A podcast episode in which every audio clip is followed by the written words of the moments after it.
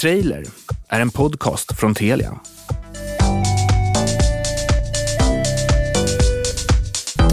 Dr. Phil brukar jag titta på faktiskt. Jaså? Ja, det, det är bara för att han, han är så jävla präktig. Och jag gillar den här, eh, det stod någon gång att eh, man kunde anmäla sig och göra den eh, Dr. Phil och hans fru. De gör den här walkouten Ja, liksom, och då kunde man anmäla sig och kanske vinna så man fick gå med dem ut. Och det, Vadå som en tredje Ja, person? eller?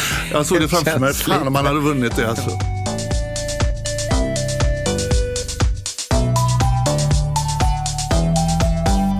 Då är vi igång. Det här är Trailer, en podd om film och tv-serier.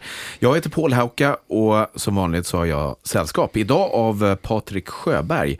Kanske mest känd som idrottsman, men han har också jobbat en hel del med tv. Han har skrivit böcker och bott i Brasilien. I sin bok så berättar han att han uppnått en ålder då tv-soffan lockar mer än en välfylld bardisk. Välkommen hit, Patrik. Tack, tack så mycket. Vad är det som lockar mer i tv-soffan då än i baren? Det beror mer på ork. Eh, Jag är inte 25 längre utan jag är dubbelt så eh, gammal. Och då är tv-soffan kanske lite mer eh, lockande. Även om jag går på krogen då och då. Men jag har inga problem att ligga en hel dag och kolla på, på tv. Streamar du då och kollar en Eh, serie åt gången? Både och faktiskt. Jag är en eh, som älskar att zappa. Jag kan kolla på fem kanaler samtidigt. B- börja på en och så sluta på den femte. Men eh, jag streamar mer och mer och eh, slipper då, eh, eller jag eh, skippar reklamen och det, det är jävligt skönt. Och när du zappar, vad ser du då? Oj, det är allt jag har, en Tivo-box hemma så att ehm, det blir eh, väldigt mycket eh, Deadly Catch och eh, mycket bilprogram. Alltså mycket, när reality... Ja, jag tycker ehm, man kan fastna i det utan att man behöver liksom tänka någonting. Och det, bara, det rullar på. Och, ehm, jag har ju käkat inte ens krabba men ehm, det är jävligt kul att se när de lyckas få upp en hel jävla bur med krabbor. Det, man, man, man känner för dem. Jag föreställer mig att du är lite sådär macho i ditt val av, ehm, av tv. Vad, vad är det för serier du har sett på sistone? Macho, jag vet fan. Ja, men det är inga romantiska komedier, kanske inga långa uh, matinédraman, utan det är lite mer Nej, det- action, eller? Nej, action tycker jag också det, det är lite för enkelt. Om vi snackar serier så tyckte jag Breaking Bad var fantastiskt bra. Den har jag sett två gånger faktiskt. Och du har till och med sett om uh, hela Ja, serien. och jag kommer nog se om den en tredje gången också. Är den så bra? Jag tycker eh, hela, allt ifrån alltså, alltså fil, filmningen, och ljudet, eh, location, liksom allt, eh, musiken, allt är så jävla bra tycker jag. Har du sett uppföljaren också, Better Call Saul? Ja, jag började titta på den, men jag vet, kom inte in i den riktigt för det var så jävla svårt att sätta sig in i vad som hade hänt innan eh, Breaking Bad kom till. Liksom det, jag tyckte det hände fan så mycket i början, men jag, jag kommer ju se den. Men eh, jag såg väl de första fem avsnitten, sen så tyckte jag inte att det var så jävla bra. Du har ju bott i eh, Brasilien, så jag föreställer mig att du kanske har lite koll på eh, brasiliansk eh, tv och film också, eller? Ja, ehm, eh, brasiliansk tv är väl väldigt... Eh, där är det högt och lågt. Väldigt mycket sådana här, om man tyckte att Tutti Frutti var ett eh, kvinnoförnedrande program här i Sverige då på 80-talet, eh, om du minns det. Eh, så, Vad vad- vad var det det gick ut på? Det var, Nej, det var lite lättklädda damer och det var något slags eh, spelprogram där man kunde ja, vinna pengar och man fick ringa in och bla bla bla. Det där är liksom varje dag, hela dagarna på eh, brasiliansk tv.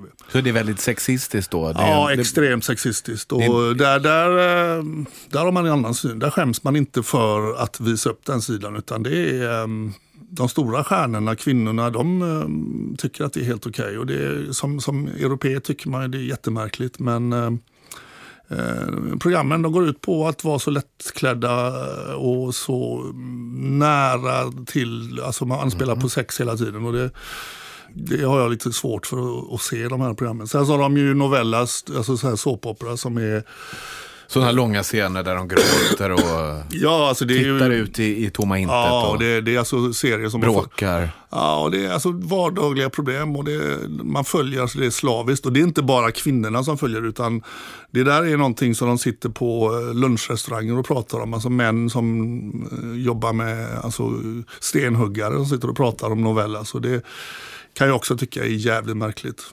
Men däremot ehm, Eh, brasiliansk film tycker jag är skitbra. Eh, alltså Cidade Deus eller Änglarnas stad. Eh, fantastiskt bra. Det har kommit en väldigt mycket film, bra film från Brasilien. Och, eh, som speglar då samhället som, som eh, är väldigt olikt var du är född någonstans och var du har haft förmånen att växa upp. Hur har man koll på alla de här? Är det tips från vänner då eller, eller kan du portugisiska? Ja, alltså jag bodde där i nästan sju år. Sen var jag gift med brasilianska. Så att, eh, jag kunde väldigt bra brasilian, eller portugisiska men eh, nu pratar jag väldigt sällan. Så att jag behöver och, ja, fräscha till det. var där några veckor sen så flyter det på.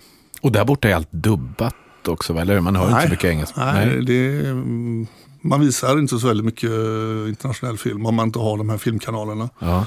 Det, det finns väldigt mycket egenproducerad film i eh, Brasilien. Det bor trots allt 200 miljoner människor där så att det finns ju en eh, marknad för egenproducerat.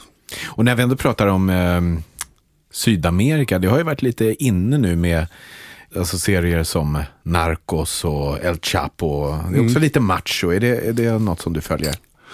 Nej, ja, jag, jag har ju sett eh, både El Chapo och eh, Narcos och även då den här eh, colombianska serien som eh, ligger på Netflix som är eh, Narcos eh, föregångare. Den är ju, eh, nu kommer jag inte ihåg vad den heter bara, men det var väl en 78 avsnitt som är, man får se personerna mycket närmare och man följer eh, upp liksom händelser. Jag vill inte säga att det är macho på det sättet, men jag har ju bott i Sydamerika. Dessutom har jag läst eh, Sydamerikakunskap på eh, A-kurs på eh, Göteborgs universitet, universitet och eh, där bland annat eh, läste vi mycket om Mexiko och eh, problematiken med korruption och hur samhället fungerar och hur det är uppdelat i olika län, landskap eller vad nu man vill kalla det. det det är självstyre överallt och eh, borgmästare som är eh, som gudar. Har man bott i Att de Brasilien? är ovanför lagen eller att de... Ja, alltså man, det ser man ju. Tittar man på Narcos och tittar man på eh, El Chapo så förstår man ju att det finns en stor misstro från eh, befolkningen som är både mot regeringen, mot polisen, allting är korrumperat. Jag kan förstå lite när man glorif- glorifierar en sån som eh, El Chapo. Eller till exempel då... För han är ju nästan som någon slags, eh, ja lite av hjälte, eller hur? Eller folk, hur, vad, vad har folk för bild av El, Chapo? men, eh, om man då börjar med Pablo Escobar som är eh, kanske föregångaren till El Chapo. Eh, Escobar, han, eh, vad man än säger och vad man än har för uppfattning så, så skänkte han ju väldigt mycket pengar. Han, eh, och det, det fanns väl en, en mening varför han gjorde det. Eh, Han ville ju ha folket bakom sig. Jag är fascinerad av, av sådana här personligheter. Eh, Om det är Castro eller Che Guevara eller Chapo. Liksom det, det, eh, det är ungefär samma filosofi de har fast de jobbar på olika områden. El Chapo, eh, det är ganska fantastiskt att han lyckas och fly på de här sätten han gör. Eh, Det är liksom inga det är ju inga dåliga fritagningar utan det, det är extremt eh, bygga då kilometer långa tunnlar som kommer direkt upp i hans cell. Det krävs ju, eh, det är ju inte liksom någonting man gör på en kvart. Va? Då ska jag faktiskt göra en sån här klassisk eh, radioövergång här, för då med att vara eh, på rymmen. Du var ju eh, med i eh, tv-programmet På rymmen. Det var ju några år sedan det gjordes. Eh, och jag har förstått att du hade en, lite åsikter om att allt kanske inte var på riktigt. Ja, nu har jag varit med två gånger. Jag var med på rymmen för en helvetes massa år sedan. Sen var jag med på samma program fast då hette det Spring. Det var för två år sedan. Jag och Och, vad- och vad var skillnaden mellan de här eh, koncepten? Ja, tekniken har ju gått framåt. När jag var med på rymmen så eh, spelade vi in hela veckan exakt som man gjorde med Spring nu då. Enda problemet var att internet fanns ju inte på den tiden. Och vi fick förlita oss på, ja man fick gissa egentligen. Och jag tyckte ju att det blev jättetråkigt efter två dagar. När vi inte hade en aning om vad de här personerna hade stuckit. Tills jag kom på då att redan där, det var ju väldigt dåligt, det var inte teknik på den tiden. Så att vi var ju tvungna att lämna material två, tre gånger om dagen till en, en, eh, sån här budfirma. Och det var även de här rymmarna tvungna att göra. Så att eh, deras videofilmer skickades in till eh, där det skulle klippas ihop. Och det tog ju mig en dag att förstå det att det är ju samma budfirma som hämtar deras och våra material. Mm. Och, eh, det råkar vara en tjej som hämtade våra grejer. Och jag pratade lite med henne och kom fram till att hon gick ju och bearbetade lite. Så att, ehm, då fick vi reda på ungefär var de befann sig någonstans. Annars hade det varit helt omöjligt. Jag hade kunnat hålla mig undan, om jag hade varit rymmare på den tiden så hade jag kunnat hålla mig undan tills idag. Mm. Så att, ehm, det tyckte jag var lite tråkigt. Och hela finalen, då sände man ju live i Malmö. Och ehm, jag fick ju reda på redan först efter, efter tio minuter utav en person när jag gick runt på gatan så sa att de är nere på en campingplats, eh, vad fan det var någonstans nu. Och där faller ju hela programidén. Mm jag sa till då, då hade vi med, då var vi live med eh, satellit och hela skiten. Och satt i en buss med fyra, fem eh, från eh, produktionsbolaget. Och jag sa att nu kör vi ner till campingplatsen. Då började de, nej det får du inte. Jag sa, men jag vet ju att de är där. Ja men vi, måste vi har en massa andra tips. Ja men jag skiter i de tipsen. Det är jag som jagar. och då har de en timma livesändning. Och eh, jag fick ett kör ner till campingplatsen och när det var sju minuter kvar då säger de, okej, okay, nu testar vi campingplatsen. Och då kände jag, nej, det skiter jag i. Mm. Så jag körde så sakta som möjligt. Då började de stressa på. Nu, nu, nu har vi bara tre minuter kvar. Nu måste du skynda dig. och jag sa, men jag har sagt redan för 50 minuter sedan var de är någonstans. Så det slutar med att jag kommer fram till campingplatsen och då står de där i en telefonkiosk. Och jag har gått ur bilen. Så att eh, programmet slutar med att eh, jag skulle komma fem sekunder för sent, men då jag satt kvar i bilen. Och jag tyckte liksom, man lurar ju tittarna, man lurar mm. eh, folk som, som faktiskt tittar på de här grejerna. Det svåra med det där är ju då att göra det där i direktsändning och allting ska tajmas och det är reklampauser och det är alltså mängd, eh, ja. du ska hålla kvar folk in i sista sekund. Ja. Det finns ett sånt eh, ett konkurrerande tv-format som det heter då i branschspråk som heter Hunted som rullar i, uh, har gått i England och även USA. Mm. Där det inte är direktsändning och det handlar mer om att de ska spåra upp uh, digitala spår som, som de här rymmarna lämnar mm. efter sig. Och den är ju kanske lite mer raffinerad i, i, liksom, uh, mm. ja, jag, gjorde, jag gjorde ju som sagt Spring nu för två år sedan tror jag. Och då är jag och Björn Ferry, vi hade skitkul och då var det ju mer med att uh, söka, man fick då, vi fick varsin telefon där vi fick liksom uh, få folk att ringa in under mm. direktsändning, det visades på nätet. Men där blir det också lite svårt. Och jag förstod ju direkt att här gäller det att vara lite smartare. Så att uh, jag kopplade upp mig, i och med att det gick på nätet, så kopplade jag upp mig på min iPad som inte syntes i bild. Så att, eh, jag hade ju liksom lite koll på, men det var rätt roligt faktiskt. För eh, vi hittade sen i finalen eh, extremt många. Mm. Och eh, vi, där ska man ändå gissa på tio olika locations, men eh, vi var spot on på de flesta. Och jag körde så jävla fort så att eh, Björn Ferry blev åksjuk och det var väl höjdpunkten i hela programmet. Men du har ju gjort en hel del tv vid det här laget, eller hur? Ja, jag har väl... Eh, Och även eh, alltså, som eh, programledare eller journalist? Ja, journalist är väl kanske lite... Utfrågare? ja, programledare var jag ju. Vi körde Patrik möter på trean i tre säsonger. Vi tycker att vi faktiskt har gjort skitbra program. Mm. Uh, och det är många inom branschen som tycker också.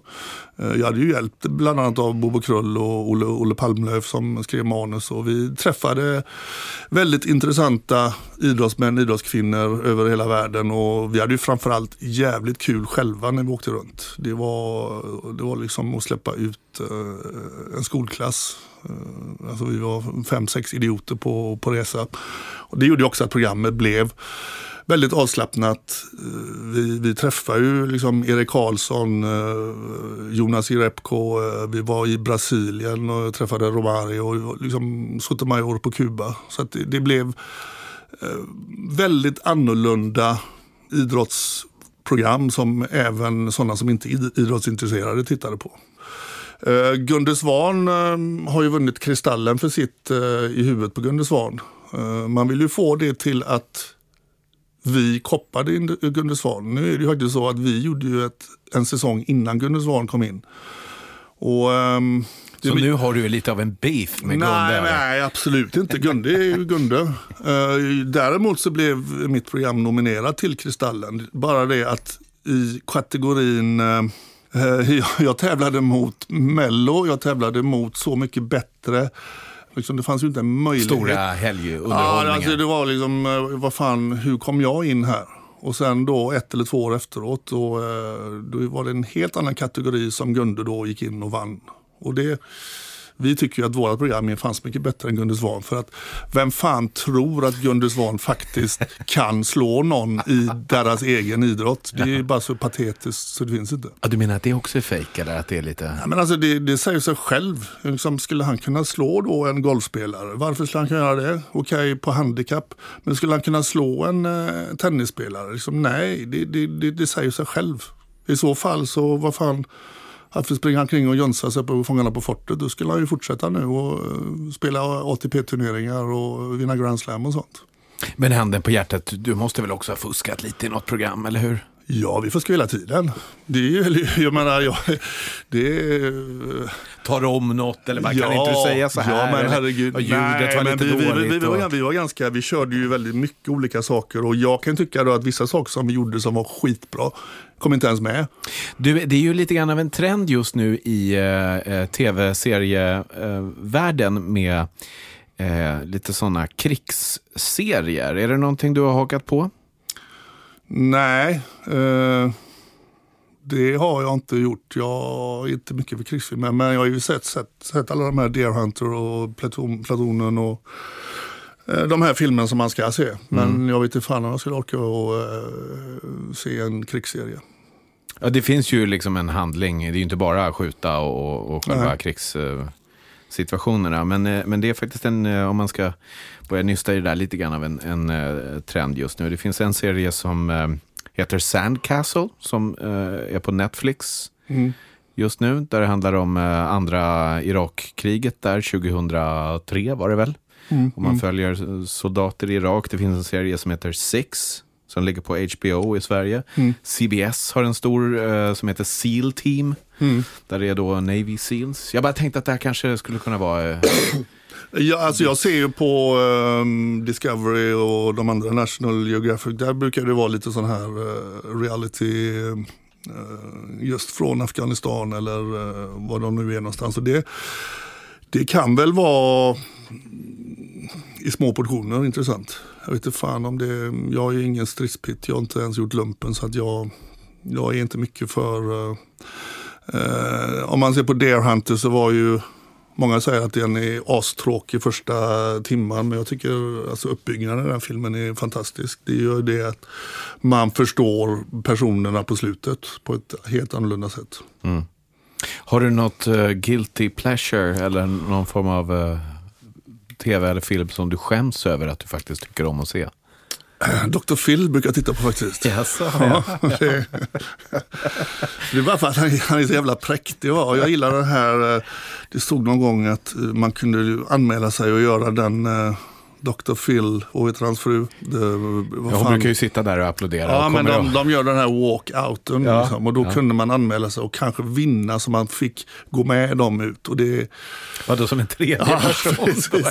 Jag såg det framför mig. Fan om man hade vunnit det. Alltså. Awkward ja, kanske. Det, men det hette någonting med helt, eh, ja det var så här, den patenterade Dr. Phil-utgången och sånt där. Liksom. Vad är det för ämnen du tycker är bäst då hos uh, Dr. Phil? Eh, ja, det kan ju vara allt jävla skit. Jag tittade väldigt mycket på, vet du, han idioten. Eh, som hade den, alla gapade och slåss. Ja, ja, ja, det där är en jättekategori i USA. Ja, du tänker på Jerry Springer. Jerry Springer, ja, ja fantastiskt. Va? Men sen gick det ju överstyr när han började fejka det. Då tänkte jag passa på att komma med ett litet tips och det blir en film den här gången. För det har gått nästan 50 år sedan den första filmen i Apornas planet-serien såg dagens ljus. Det avslutande kapitlet i den senaste trilogin heter Apornas planet Striden och i centrum står en historia som kretsar kring hämndens mörka spiral. Efter att aporna genomlidit fruktansvärda förluster så brottas nu Caesar med sina mörka insikter och påbörjar sin jakt på hämnd. När de till slut möts öga mot öga så kämpar Caesar och översten i en storslagen strid som kan avgöra ödet för båda arterna och planetens framtid. Det här är Apornas planet Striden som man nu kan streama. Du gjorde ju Patrik Sjöberg i terapi också. Mm. Hur, ehm, ja, hur tänkte du där innan du eh, bestämde dig för att ställa upp på ett sånt? Vad är, vad är processen bakom?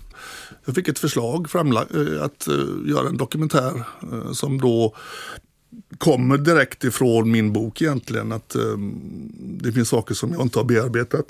Vi gjorde ett test med en psykolog och det funkade inte. Det var väldigt sådär tredje ögat och eh, man skulle liksom stanna vid varje ord och värdera och förklara vad man menar. Så det, det funkar inte alls. Tills vi hittade då Rebecka som är med i eh, dokumentären. Och jag var väl inte heller sådär hundra på att det skulle funka men jag började förstå efter några månader att fan det, det här hjälper ju mig och det kommer definitivt hjälpa andra eh, i samma situation och framförallt då kanske män. för det som jag har förstått nu, det är ju alltså alla män behöver gå i terapi. Det spelar alla? Ingen roll. Alla. Alltså det, grejen är att mitt problem, jag, det, det kanske inte kommer med riktigt i dokumentären, men jag, jag hade ett mantra. Jag sa att ja, men det finns folk som har det värre. Och det, det sa ju Rebecka hela tiden, men det är inte därför vi sitter där. Det är klart att det finns folk som har det värre, men nu ska vi faktiskt gå igenom vad du känner. Och det är det jag menar, alla män. För att all, män är generellt är ju jävligt eh, fega att prata om saker. Eller det finns liksom inte utrymme för det. Vad tyckte du var svårast att prata om? Alltså, allt är ju svårt att prata om och allt är ju smärtsamt att eh, när man inser att man har gått i samma spår, man har eh, inte då lyckats att ta sig ur vissa eh, tankebanor. Eh, jag har fått väldigt mycket förklarat för mig, både på whiteboard och på, på, eh, rakt i ansiktet, hur hjärnan fungerar. Och det, det, ibland kommer jag på mig själv, att vad fan, varför, varför kommer jag inte på det själv? Varför har jag inte mm. tänkt på det? Och det, det, det, krävs att någon utomstående faktiskt eh, ja, fixar in en på rätt spår. Om du med allt det här då i, i bagaget skulle få göra en långfilm om ditt eget liv. Det har ju gått nu på bio här, eh, filmen om Björn Borg. Och tänkte att det istället för Borg då blir det en Sjöberg. Ja. Vad skulle den filmen handla om? Vilka bitar i ditt liv skulle du fokusera på? Nej, min uppväxt är väl eh, väldigt eh, olik kanske då de flesta idrottsmän, idrottskvinnor i Sverige. Eh, lagt väldigt mycket tonvikt på det tror jag. Idrotten har ju givetvis varit, i och med att det är det jag, där jag hamnade. Och där jag egentligen inte skulle hamnat. Så eh, det, det, mm, det hade väl varit uh, den bärande, springande. Vad var, vad var tanken egentligen? Vad skulle du göra? Hade du själv tänkt? Nej, med tanke på vad jag fick gå igenom så eh, hade jag kunnat backa tiden så hade jag aldrig satt min fot på Slottsvallen i Göteborg och börjat hoppa höjdhopp. Mm. Utan hade det funnits uh, vuxna personer som hade tagit sitt ansvar på den tiden så hade de också sett till att jag inte hade hamnat där. Mm. Men nu fanns det inte några vuxna som tog sitt ansvar. Säger jag är medveten om det idag, att eh, hade jag kunnat göra det valet själv så hade jag aldrig blivit höjdhoppare. Mm. Jag hade inte, det är inte värt uh, medaljer, pengar, berömmelse och allt nu vad det innebär. Det finns liksom ingen, eh, det priset är alldeles för högt att betala. Tror du att det är likadant idag för unga idrottstalanger? Ja, alltså det sker ju övergrepp inom, eh, det är sex barn i varje skolklass som utsätts för eh, sexuellt övergrepp. Vi, är det så mycket? Sex barn i varje skola? Ja, alltså jag jobbar ju med organisationen Tre ska bli noll och den är baserad, Tre ska bli noll, det är alltså en uh, undersökning som kom ut 2007. Tre barn i varje skolklass. Nu finns det en nyare statistik som säger var femte barn och det är 30 barn i varje klass. Att, uh, det säger sig själv att de, och, och vad går gränserna där? Är det alltså man, man, man säger så här att man är ju barn tills man är 18. Mm. Och um, nu kan det ju vara då uh, en 16-årig kille som förgriper sig på en uh, 13-åring. Det, det, det, vi har ju olika sätt att se på, men statistiken är ju baserad på att vi är barn enligt barnkonventionen fram tills vi är 18 år. Mm. Och det sker övergrepp dagligen och vi pratar inte om det. Och um, det, det är ju en uh, det jag kanske jobbar hårdast med nu och eh, det hade väl också kun, hade varit någonting i, uh, i handlingen i filmen för att Eh, nio av tio svenska barn eh, kommer i kontakt med organiserad idrott, idrott någon gång under sin uppväxt. Det är den största rörelsen som mm. finns. Och det är även den rörelsen som inte har några krav på sina ledare och tränare. Man tar in vem som helst och i det här fallet då Viljo som förgrep sig på mig och ungefär 200 andra killar. Så att eh, självklart, det finns eh, den problematiken fortfarande idag och den kommer tyvärr finnas. Tror du att en eh, film då, som om vi kallar den för Sjöberg, skulle den kunna påverka på ett positivt sätt? Ja, eh, varje gång vi pratar om de här frågorna så påverkar vi. För eh, många vill inte prata om det, många vill inte ta åt sig. Eh, att Du sa själv, är det verkligen så många? Ja, det finns statistik. Det går att hämta det från många olika organisationer. Och eh, det beror ju på att vi har till exempel i skolan eh, schemalagd eh, brandövning två gånger om året. Det har dött 1, vad det nu är, fyra barn i brandrelaterade skololyckor de senaste 20 åren. Mm. Men det är sex barn i varje skolklass som blir utsatta för sexuella övergrepp idag. Mm. Och vi pratar inte ens om det. Det mm. borde vara schemalagt. Det är ju det stora problemet. Mm. För kostar inte det samhället. Uh, barn som inte kan försvara sig blir utsatta för så här dagligen. Och vi måste få slut på det. Mm. Du, innan vi eh, rundar av, vad är nästa eh, film eller tv-serie du ska avverka hemma i, i tv-soffan blir det väl då? Jag kollar på mycket dokumentärer, jag har fastnat i det nu. Så att, mm. jag har en del att beta av där. Och, och, dokumentärer, dokumentärer, vad är det du ser då? då? Om du ska välja någon? Allt. Jag, jag tycker om att titta på uh, saker som har hänt. Gärna objektiva, inte det här vridna åt ett håll som har då en, något propagandasyfte. Eller som man, man förstår från början att det här är ju inte riktigt uh, sanningen. Utan um, det finns ju några som är vad fan heter han britten, han med det franska namnet Thoreau, eller vet han? Justin Thoreau.